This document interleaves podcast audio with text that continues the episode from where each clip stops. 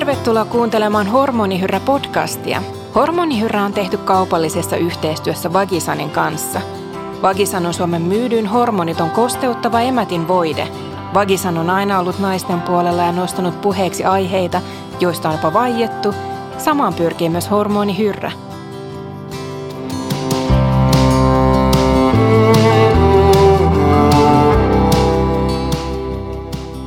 Tässä jaksossa mulla on vieraana toimittajakirjailija Kirsi Hytön. Lämpimästi tervetuloa.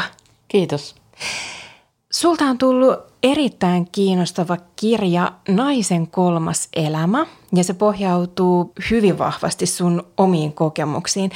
Kertoisitko vähän siitä, että miten sun kolmas elämä alkoi ja mistä siinä oli kyse? Mun kolmas elämä alkoi vähän äh, ikävissä merkeissä, eli aviokriisi kohtasi meidän pitkää ja hyväksi, minun hyväksi kokemaa liittoa ja joudumme tämmöiseen tilanteeseen, niin me ryhdymme miettimään, miten meidän liitto voitaisiin järjestää toisella tavalla. Emme halunneet ottaa sitä helpointa vaihtoehtoa, eli erota. Ja siitä alkoi tavallaan semmoinen mun kohdallani tutkimusretki elämää ja sellainen, mitä ihan hyvällä syyllä mun mielestä voi kutsua kolmanneksi elämäksi. Että tuli niin kuin tutustuttua asioihin, joita ei pitänyt mahdollisena siinä ikävaiheessa olin silloin noin 50. Kerro vähän tämän tutkimusretken vaiheesta. Se lähti siitä, että miehelläni oli toinen ihastus. Niin tätä piti käsitellä tätä tilannetta ja ensin tosiaan tehtiin se päätös, että yritämme yhdessä kuitenkin edelleen ja, ja semmoinen traditionaalinen mies joutui ikään kuin tai päätti tehdä valinnan tässä tilanteessa. Ja sitten me ryhdyttiin sitä niin kuin pohtimaan ja tosi paljon keskusteltiin ja riideltiin myös. Käytiin terapiassa. Mä kärsin aika vahvasta mustasukkaisuudesta siinä vaiheessa ja se mustasukkaisuus vaivasi mua itseäni varmaan enemmän kuin miestäni. Että mä, mä koin oloni niin huonoksi, että lähdin hakemaan apua. Ja jotenkin siinä tässä mylläkässä niin lähdimme sitten avaamaan meidän suhdetta. Ja sekin oli oikeastaan mun miehen idea – että mä voisin niin päästä siitä mustasukkaisuudesta sillä lailla, että mäkin voisin hankkia muita kokemuksia. Ja hän oikeastaan niin kuin rohkaisi mua laittaa ilmoituksen nettideittipalveluun. Ja mä etsin sieltä nimenomaan nuorta seuraa. Tämä tilanne oli oikeastaan vähän sellainen meidän keskinen niin nokittelu, että että kun mä aina vetosin siihen, että hei mä oon yli 50 nainen, kukaan ei ole musta kiinnostunut. Että hyvähän sun on, kun sä oot tuollainen menestynyt ja suosittu ja charmantti ja hyvähän sun on, mutta ei kukaan ole kiinnostunut mun ikäisestä naisesta. Ja mies sanoi aina siihen, että höpö höpö, että ei pidä paikkaansa ollenkaan. Sitten tämä lähti vähän niin kuin silleen, että no katsotaan. Ja sitten mä laitoin sen ilmoituksen ja hämmästyin suuresti saamani runsasta palautetta. Ja tota, siitä se lähti niin kuin sellainen, että mä otin sen nettideittailun oikein niin kuin yhdeksän osas elämää ja muutimme erillemme, koska on aika vaikea elää semmoista vapaata elämää niin kuin saman katon alla. Teimme tämmöisen ihmislaboratorion ja, ja mä niin kuin sain luvan, jopa kehotuksen hankkia, hankkia kokemuksia ja se oli kyllä hirveän vapauttava tunne, niin kuin, että vähän niin kuin lähtisi jollekin polulle eikä tiedä mihin se vie. Että valtavan kiinnostavaa ja kuitenkin mä tiesin, että mulla on äh, elämänkumppani rinnalla, johon mä voin, jolle mä voin kaiken jakaa, jos haluan ja jos mun tulee vaikeaa, niin hän on tukena ja, ja toisinpäin. Tuo laboratorio on kiinnostava, koska siis tosiaan oli hetkiä, tuli räjähdyksiä, oli hetkiä, jolloin tuli mm. menestyksiä. Kerro vähän tästä ihan koeprosessista, että mitä kaikkea opitte? No se, mitä opittiin, oli ainakin se, että kun kuvioihin tulee uusia ihmisiä, niin siitä kyllä seuraa myös hankaluuksia, koska nämä muut ihmiset, heillä on myös joku oma tavoite, oma tahto ja ne ei aina sitten ihan sopeudu siihen osaansa, eikä se sellaista pidä luulla. Ja sitten myös se, että itselle voi käydä niin, että hups, että tämän piti olla tämmöinen harmiton joku yhden yön juttu ja yhtäkkiä se tuntuisikin kivalta jatkaa sitä ja semmoisia tunteita ja, ja kohtaamisia, johon ei ollut ollenkaan niin kuin varautunut. Kun ihmisten kanssa kuitenkin toimimme, niin kaikenlaista voi tapahtua. Joo, kaikkien pitää varautua. Ja sen takia niin tämä voi kuulostaa jotenkin niin kuin tiukkapipoiselta, tai minusta ainakin kuulosti, kun, kun meidän pariterapeutti sanoi, että teidän pitäisi laatia jonkinlaiset parisuhdesäännöt. Ja kun me oltiin molemmat vähän semmoisia kapinallisia – ihmisiä ylipäätään kaikkia auktoriteetteja kohtaan, niin, se niin sana sääntö kuulosti jo niin kuin, että no way. Että siis, että kyllähän me hanskataan tämä homma ja että aika vaikea tehdä sääntöjä. Jos me ruvetaan tekemään sääntöä, niin siitä tulee kauhean pitkä lista ja ei kukaan enää muista, mitä tuli sovittu ja näin. Eli suhtauduttiin niin kuin skeptisesti ja vähätellen tämmöiseen. Mutta kyllä mä nyt sitten näiden kokemusten pohjalta sanoisin, että – jos nyt ei ihan, ihan sääntökirjaa, niin ainakin kannattaisi rehellisesti niin kuin käydä läpi erilaisia tilanteita, mitä voi tulla vastaan liittyen just ajan käyttöön esimerkiksi. Tai, tai sitten siihen, että mistä kerrotaan, mistä pitää kertoa, mistä ei tarvitse kertoa. Että ne käytäisiin läpi ja sitten niin kumpikin koittaisi rehellisesti eläytyä siihen tilanteeseen ja mitä tunteita se herättää.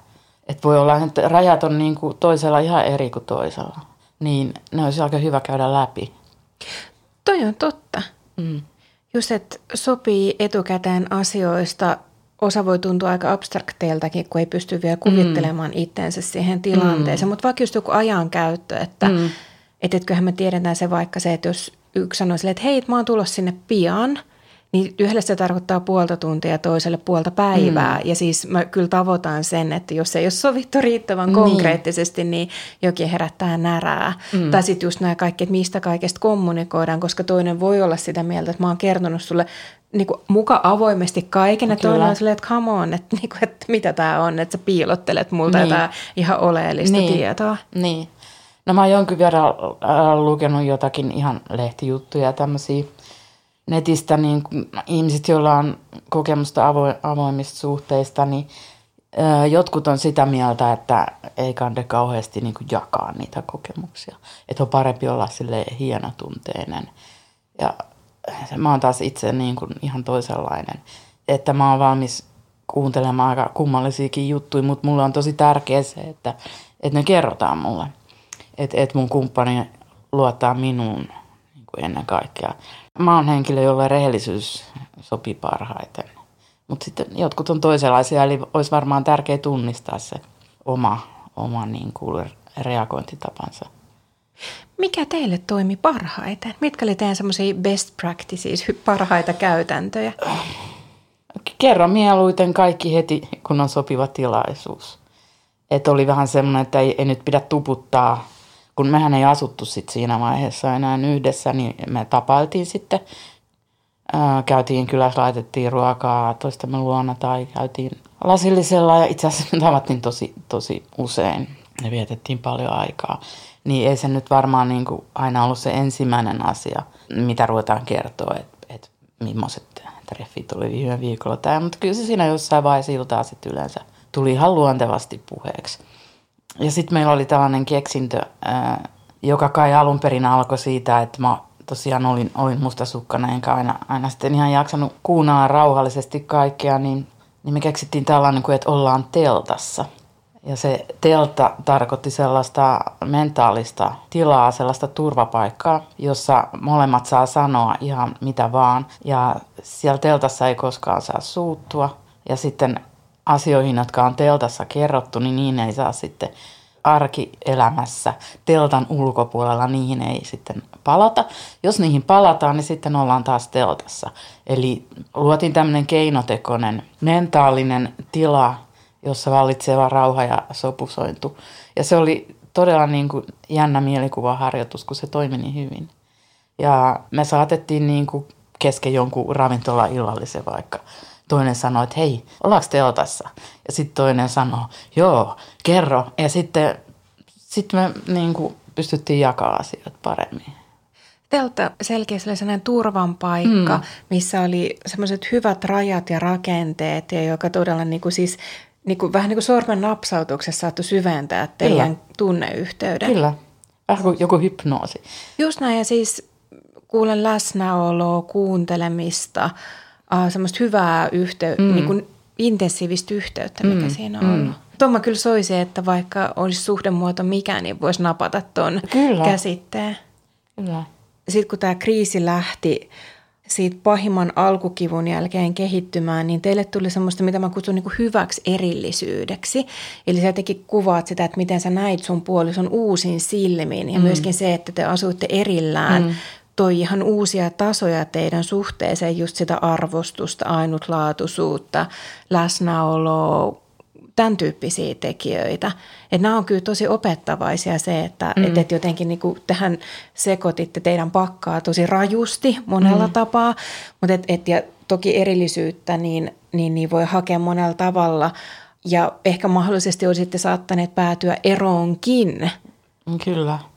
Onneksi ei päädytty, mutta mun tuli tuosta mieleen, että se, että me muutettiin erillemme, niin itse asiassa se lisäsi meidän jonkinlaista semmoista yhteyttä. Ja sanoisin, että meistä tuli niin kuin symbioottisempi pari kuin mitä me oltiin aiemmin.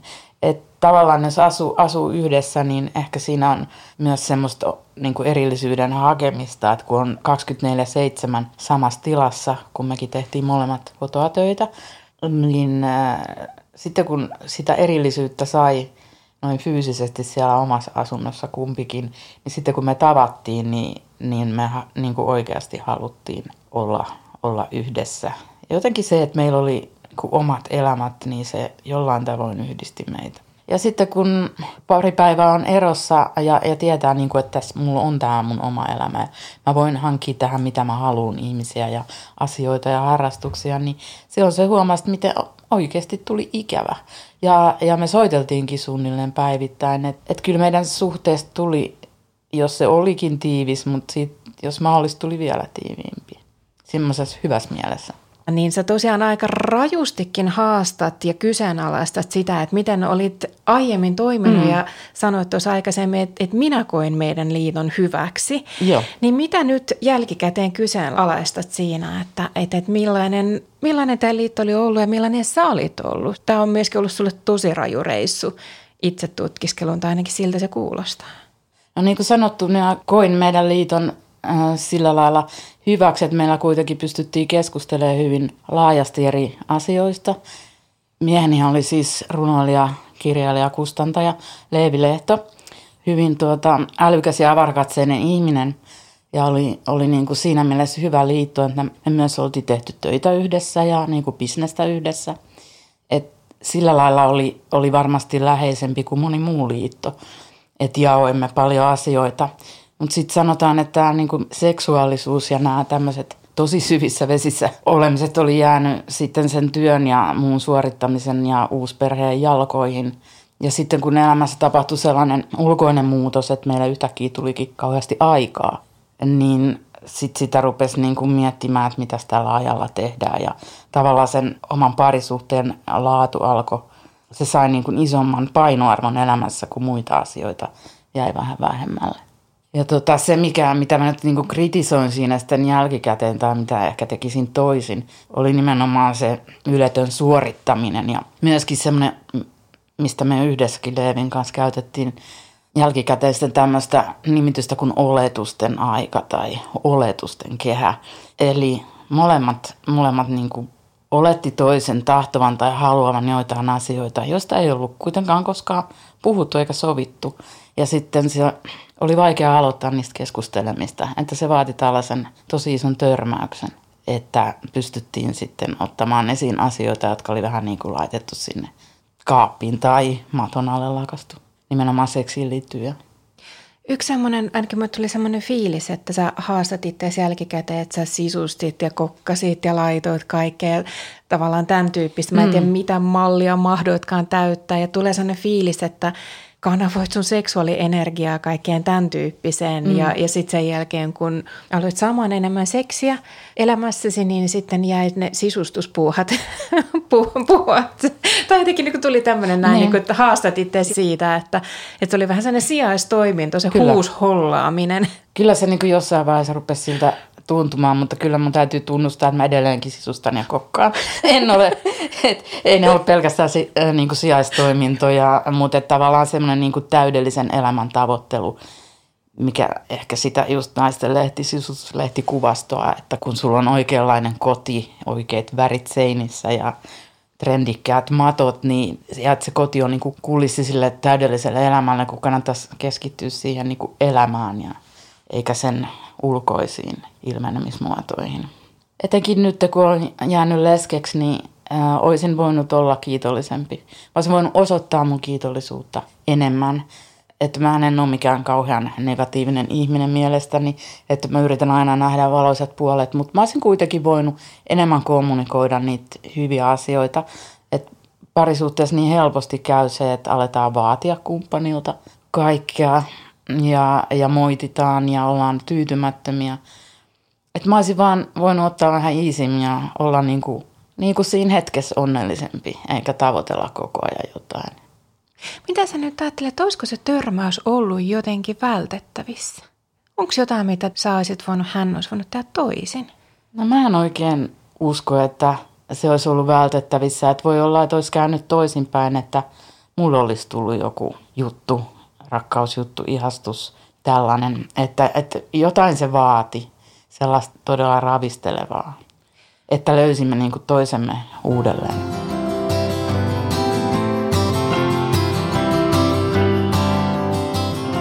Vagisan on Suomen myydyin hormoniton kosteuttava emätin voide. Vagisan on aina ollut naisten puolella ja nostanut puheeksi aiheita, joista on jopa vaiettu. Samaan pyrkii myös hormoni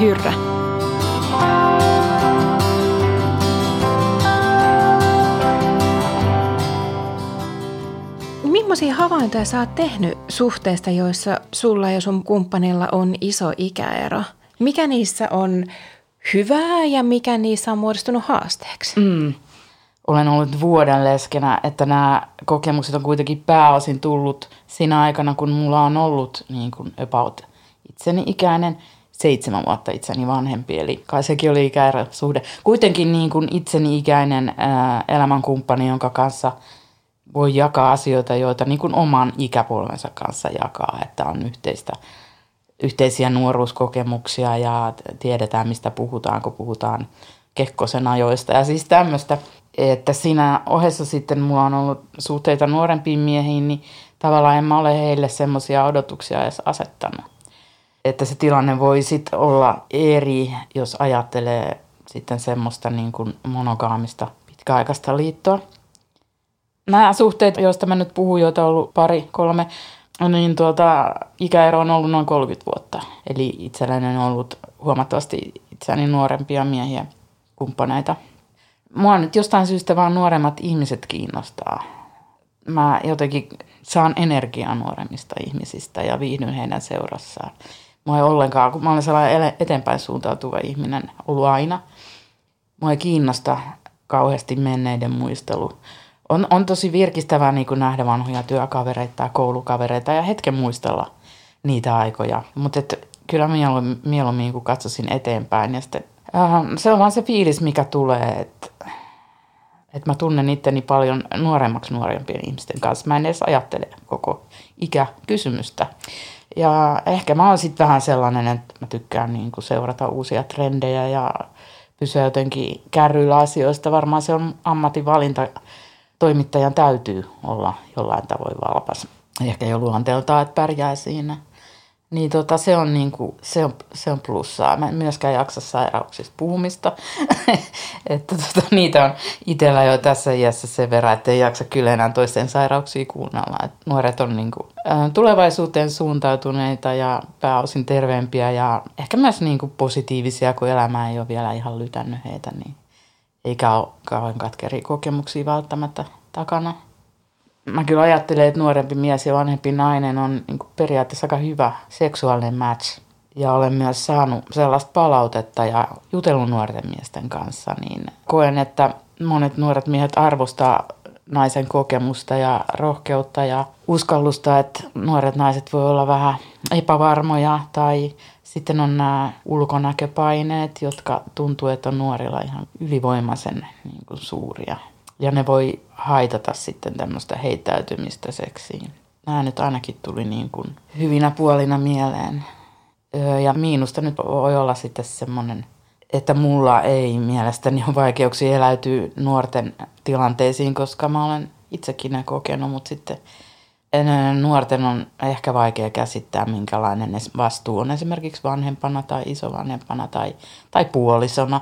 Että elämässä on paljon velvollisuuksia ja työ ja tämmöinen, että jos itse elää jotain huoletonta opiskelijaelämää, tosin sekin on nykyään kai aika paineistettua, mutta mut kuitenkin, että elämässä on niin kuin enemmän semmoista vapautta, niin ei, ei sitten ehkä aina niin kuin, että voi tulla ongelmia just tämmöisistä aikatauluasioista ja sopimusten noudattamisesta. Ja, että kun toinen on järjestänyt, siis minä, järjestänyt niin kuin kaiken kiireen ja perheelämän keskellä jonkun ajan ja sitten odotan jotain tapaamista ja sitten se niin kuin viisi minuuttia ennen, että sori, sori, tuli muuta tai näin.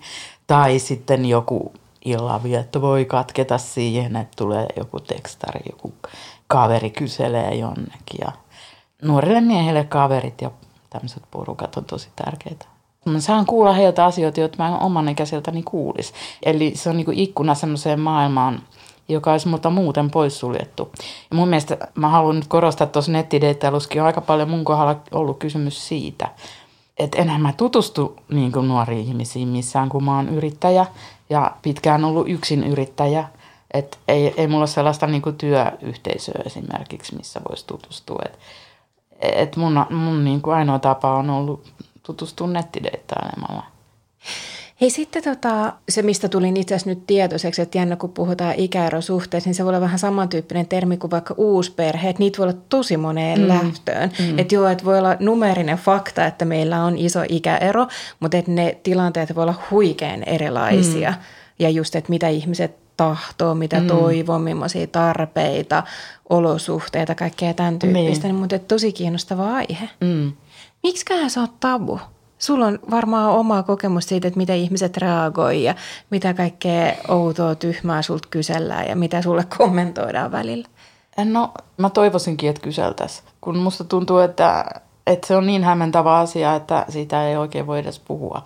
Että totta kai mun ystävät, niin ne on ottanut tämmöiset asiat ihan, ihan hienosti ja kai ne sitten on niin tottunut odottamaan multa nimenomaan tämmöistä että kenetköhän se nyt seuraavaksi esittelee tai perheen ja näin. Mutta sitten semmoiset puolitutut tai vieraat ihmiset, ei ne kyllä mitään kysele. Mikä olisi sellainen kysymys, mihin sä haluaisit vastata, mitä tulee ikäerosuhteisiin? No, mä haluaisin hieman oikaista niitä mun mielestä oletuksia, vääriä oletuksia, joita ikäerosuhteisiin liitetään, niin kuin että se olisi hyväksikäyttöä esimerkiksi. Että oletetaan, että jos mun ikäisellä naisella on lastensa ikäinen miesystävä, että siinä on jonkinlainen hyväksikäyttö nyt sitten kyseessä. Ja mua loukkaa tosi paljon sellaiset ajatukset, kun mä oon kyllä mielestäni aika pärjäävä ihminen ja ei mua kyllä kukaan niin kuvasta mun tahtoa pysty käyttämään hyväksi. Ja olen havainnut, että kiinnostun itseäni huomattavasti nuoremmista miehistä. Et mä ajattelisin niin, että mä olen sillä tavoin suuntautunut onhan sitä kaikenlaisia sapioseksuaalia ja, ja jopa esineisiin voi rakastua. Mä oon, mä oon suuntautunut tällä lailla ja mulla on siihen oikeus. Pride-viikko taisi just loppua, mutta kun tuota, kävelin kumppanini kanssa käsi kädessä viime viikolla, niin mä sanoin hänelle, että nyt me ollaan kadulla, mä otan sua kädestä kiinni. Et, eli mulla on kuitenkin vähän tämmöistä, että, kauhean mielellään ei julkisilla paikoilla osoita mitään hellyyttä tai sellaista. Että on vähän semmoinen, että näyttääkö tämä nyt poseeraukselta sitten ihmisten silmissä, että tekeekö toi itsestään jotain numeroa. Sun kolmas elämä alkoi, kun täytit 50. Mm. Mitä tota, kerro sun kokemuksista viisikymppisenä? Millaista oli no. olla 50 nainen? Kerrot kaikki siis vaihdevuosista ja right. paremmista orgasmeista ja kaikesta. niin kuin, siis, no. se, sun kuvauksen mukaan niin kuin 50 on parasta aikaa. No sanotaan, että kun se mun kolmas elämä alkoi, niin mä olin jo hiukan päälle 50. Olisinko mä ollut 52? Mutta kun sanoit kerro 50-vuotiaasta, niin mulle tuli heti niin elävästi mieleen muisto omista 50-vuotis syntymäpäivistä, jotka oli aika tavalliset 50-vuotispäivät, jossa oikeasti ihmiset niin kuin jonotti kätelläkseen minua ja piti puheita ja ojensi lahjoja ja perhe oli järjestänyt ohjelmaa ja hyvin semmoiset niin kuin traditionaaliset 50-vuotispäivät. Ja sellaisia silloin varmaan niin kuin toivoinkin. Mutta se oli niin kuin sen kehityksen kyllä sitten lakipiste, että sellainen oletusten mukainen ikäkausi elämäntapa taisi loppua sitten tähän aviokriisiin. Sanoisin, että niin kuin pönötystä. Toki siitä on jo aikaa ja siis ajat ja tavatkin on muuttunut, mutta se oli, se oli mun mielestä semmoinen niin kuin viisikymppisyyden niin kuin monumentti, joka sietikin kaataa ja jalustalta. Ja tota, niin, va- sitten kysyt vaihdevuosista. Niin, sä kerrot tosiaan, arvostan sitä, mitä avoimesti sä kerrot just siitä, että mitä sun, ainakaan sun kohdalla se ei ole seksuaalisuuteen vaikuttanut, mutta et ylipäätään. Niin se on vaikuttanut kuitenkin... seksuaalisuuteen hyvin positiivisesti. Siitä syystä, että mulla oli hyvin hankalat kuukautiset ja kärsin kovista PMS-oireista. Eli käytännössä puolet elämää meni kitumiseen. Ja sitten kun ikä tuli 45 tai jotain, se niin kuin tilanne vaan paheni ja paheni. Ja tota, sitten kohdunpuiston myötä niin mä sain niin kuin puolet hyvää aikaa takas. Ja se myös lisäsi ö, mahdollisuuksia seksin harrastamiseen ja haluja siihen. Eli tosiaan vaihdevuodet ja kohdunpoisto ei todellakaan tarkoita sitä, että et, et niin kuin siihen tyssäisi mitään, vaan päinvastoin. Mun kohdalla ainakin ihan päinvastoin. Ja semmoiset asiat, mitä mä en ajatellut tekeväni, niin, niin kun on, on käynyt mahdollisiksi, kun ei tarvitse sitä kalenteria koko ajan kytätä ja, ja omia fiiliksiä miettiä, että alkaako ne nyt tänään vai huomenna ja jokos nämä on ohi. Ja, ja, ja sitten ihan näin fyysiset kivut. Vapautuneisuutta ja vapautta. Kyllä. Joo. Kirjoitat ja kerrot hyvin avoimesti. Minkä vuoksi sä oot niin avoin? Sehän vaatii aikamoista pokkaa. Näinhän mulla on sanottu että et vaatii varmaan pokkaa. Ja yhdeltä vanhat koulukaverilta tuli mulle ihan viestikin, että Kirsi, sulla on kyllä munaa. Kun sä ja taisit olla rohkea tyttö jo koulussa ja mä oon miettinyt sitä, että muistan selkeästi, että joskus viisivuotiaana on sepitellyt äidille jotain juttuja. Sen ikäisillä aika vilkas mielikuvitus. Ja äiti sanoi, että Kirsi, älä kuule edes yritä valehdella, kun et sä ollenkaan osaa. Ja tota, mulla on ilmeisesti hirveän suuri tarve olla avoin. Ja kun mä lähdin tota kirjaa kirjoittaa, niin en mä nyt ihan tiennyt, mitä siitä tulee, enkä mä tiennyt, että mä innostun ihan niin avomieliseksi. Mutta toisaalta se tuntui hirveän hyvältä ja mä ajattelin, että, että jos mä oon siinä kuin läsnä ja kerron rehellisesti, niin ehkä se niin kuin saa paremman vastaanoton, että siitä jotenkin välittyy se, että mä oon nyt kuulkaa ihan tosissani näissä asioissa. Että enkä yritä olla joku semmoinen besservisser tai elämäntapa coach, vaan mä, mä, mä kerron vaan, että mitä mulla on tapahtunut ja mitä mä oon siitä oppinut. Mikä se sun ydinviesti on? Mitä ja mä koen, että se on nimenomaan, että sun ydinviesti on suunnattu siis naisille, Kyllä. ehkä vähän, vähän iäkkäämmille naisille, köko? No monet noin niin kuin nelikymppiset on sanoneet mulle, että aika ihanaa, että he suhtautuu tulevaisuuteensa nyt positiivisemmin että mä olen saanut semmoista palautetta ihan tuntemattomilta ja sitten myös tutummilta, että, että se on niin kuin tuonut heille jotain toivoa tai uskoa elämään. Ja se oli mun perustarkoitus, kun mä kirjoitin sitä. Että elämän ei tarvitse loppua tai jotenkin hiipua naisen kohdalta niin varhain, kun, kun tässä niin kuin perinteisessä kuvastossa ajatellaan. Että elämä ei ole ohi. Elämä ei ole ohi ja, ja 50 nainen ei ole epäkiinnostava missään mielessä, ei myöskään seksuaalisesti.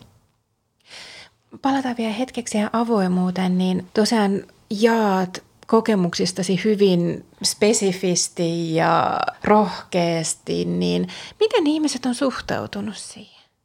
No mähän on tehnyt tätä jo pitempään ennen tätä kirjaa. Mä oon pitänyt, pitänyt luksusongelmia nimistä blogia. Ja jo sen blogin vuoksi mä oon saanut suht paljon palautetta, ihan sen blogin linkin kautta, mm, mm. sekä naisilta että miehiltä.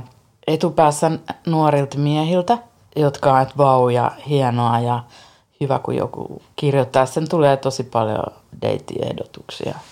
Sitten mä rupesin kirjoittaa kolumneja iltasanomiin – niin se niin kuin kasvoi eksponentiaalisesti se yhteydenottojen määrä. Koska mä en ole nyt sitten salannut mun yhteystietoja kauheasti ja mä oon yrittäjä, niin toisaalta mulla on tärkeää olla tavoitettavissa, niin, niin mulla on toi Facebookin Messenger-viestitoiminto, niin se on ihan täynnä viestipyyntöjä tuntemattomilta nuorilta miehiltä. en mä nyt osannut pitää sitä huononakaan palautteena, koska ne on, he on niin innokkaita tapaamaan ja ovat minusta kiinnostuneita, niin en mä nyt oikein siitä voi loukkaantua. En, en ole saanut mitään oikeastaan niin kuin törkeää tai vihapalautetta tässä kirjoittajan roolissa. Ainoa oli, että en oikein pystynyt lukemaan näitä iltasanomien kolumnien kommenttipalstoja, että sieltä tuli kyllä kuraa. Et mä aina keräsin, keräsin voimat ja luin ne kerralla. Ihan, että jos olisi joku helmi joukossa, mutta kyllä mulle tuli aina tosi paha mieli niistä. Mutta niin kuin suoraan minulle itselleni kirjoittajana niin on tullut pelkää hyvää palautetta. Herääkö sinulla vielä jotain, mitä sä toivot, että ihmiset omalla kohdallaan pohtis?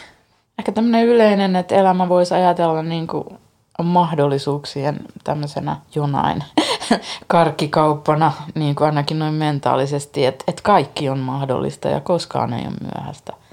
Ettei niin kuin jumitetta siinä, että no mä oon jo tämän ikäinen ja että ne parhaat vuodet meni jo ja että, että nuorena saattoi hullutella ja saattoi tehdä asioita ja nyt sitten mukaan ei voi. Että sitten kun on päässyt niistä ruuhkavuosista ja jos on ollut lapsia, niin saanut heidät kasvatettua, niin kyllä sit voi ihan, ihan vapaasti tehdä mitä huvittaa. Et ei tarvitse, ei tarvitse niin kuin kangistua johonkin kaavoihin ja ruveta odottelemaan niitä lapsenlapsia. Niitä ei ehkä edes tule. Nyt mä oon vähän silleen, että no what next, että, että saa nähdä mitä mä keksin, mutta varmaankaan en kirjoittamisesta luovu. sillähän mä olen niin kuin elänytkin mutta että mulla on ollut tosi vapauttavaa se, että mä oon ruvennut kirjoittamaan omilla ehdoillani asioista, jotka mua itseäni kiinnostaa. Niin sitä mä kyllä tuun muodostaa toisessa jatkamaan. Iso kiitos Kirsi. Uskon, että moni saa tästä sekä ajatuksen ruokaa että kenties sitten ehkä jotain innostustakin lähteä kyseenalaistamaan ja jopa muuttamaan jotain elämässään. Toivotaan näin. Kiitos kun sai tulla. Kiitos.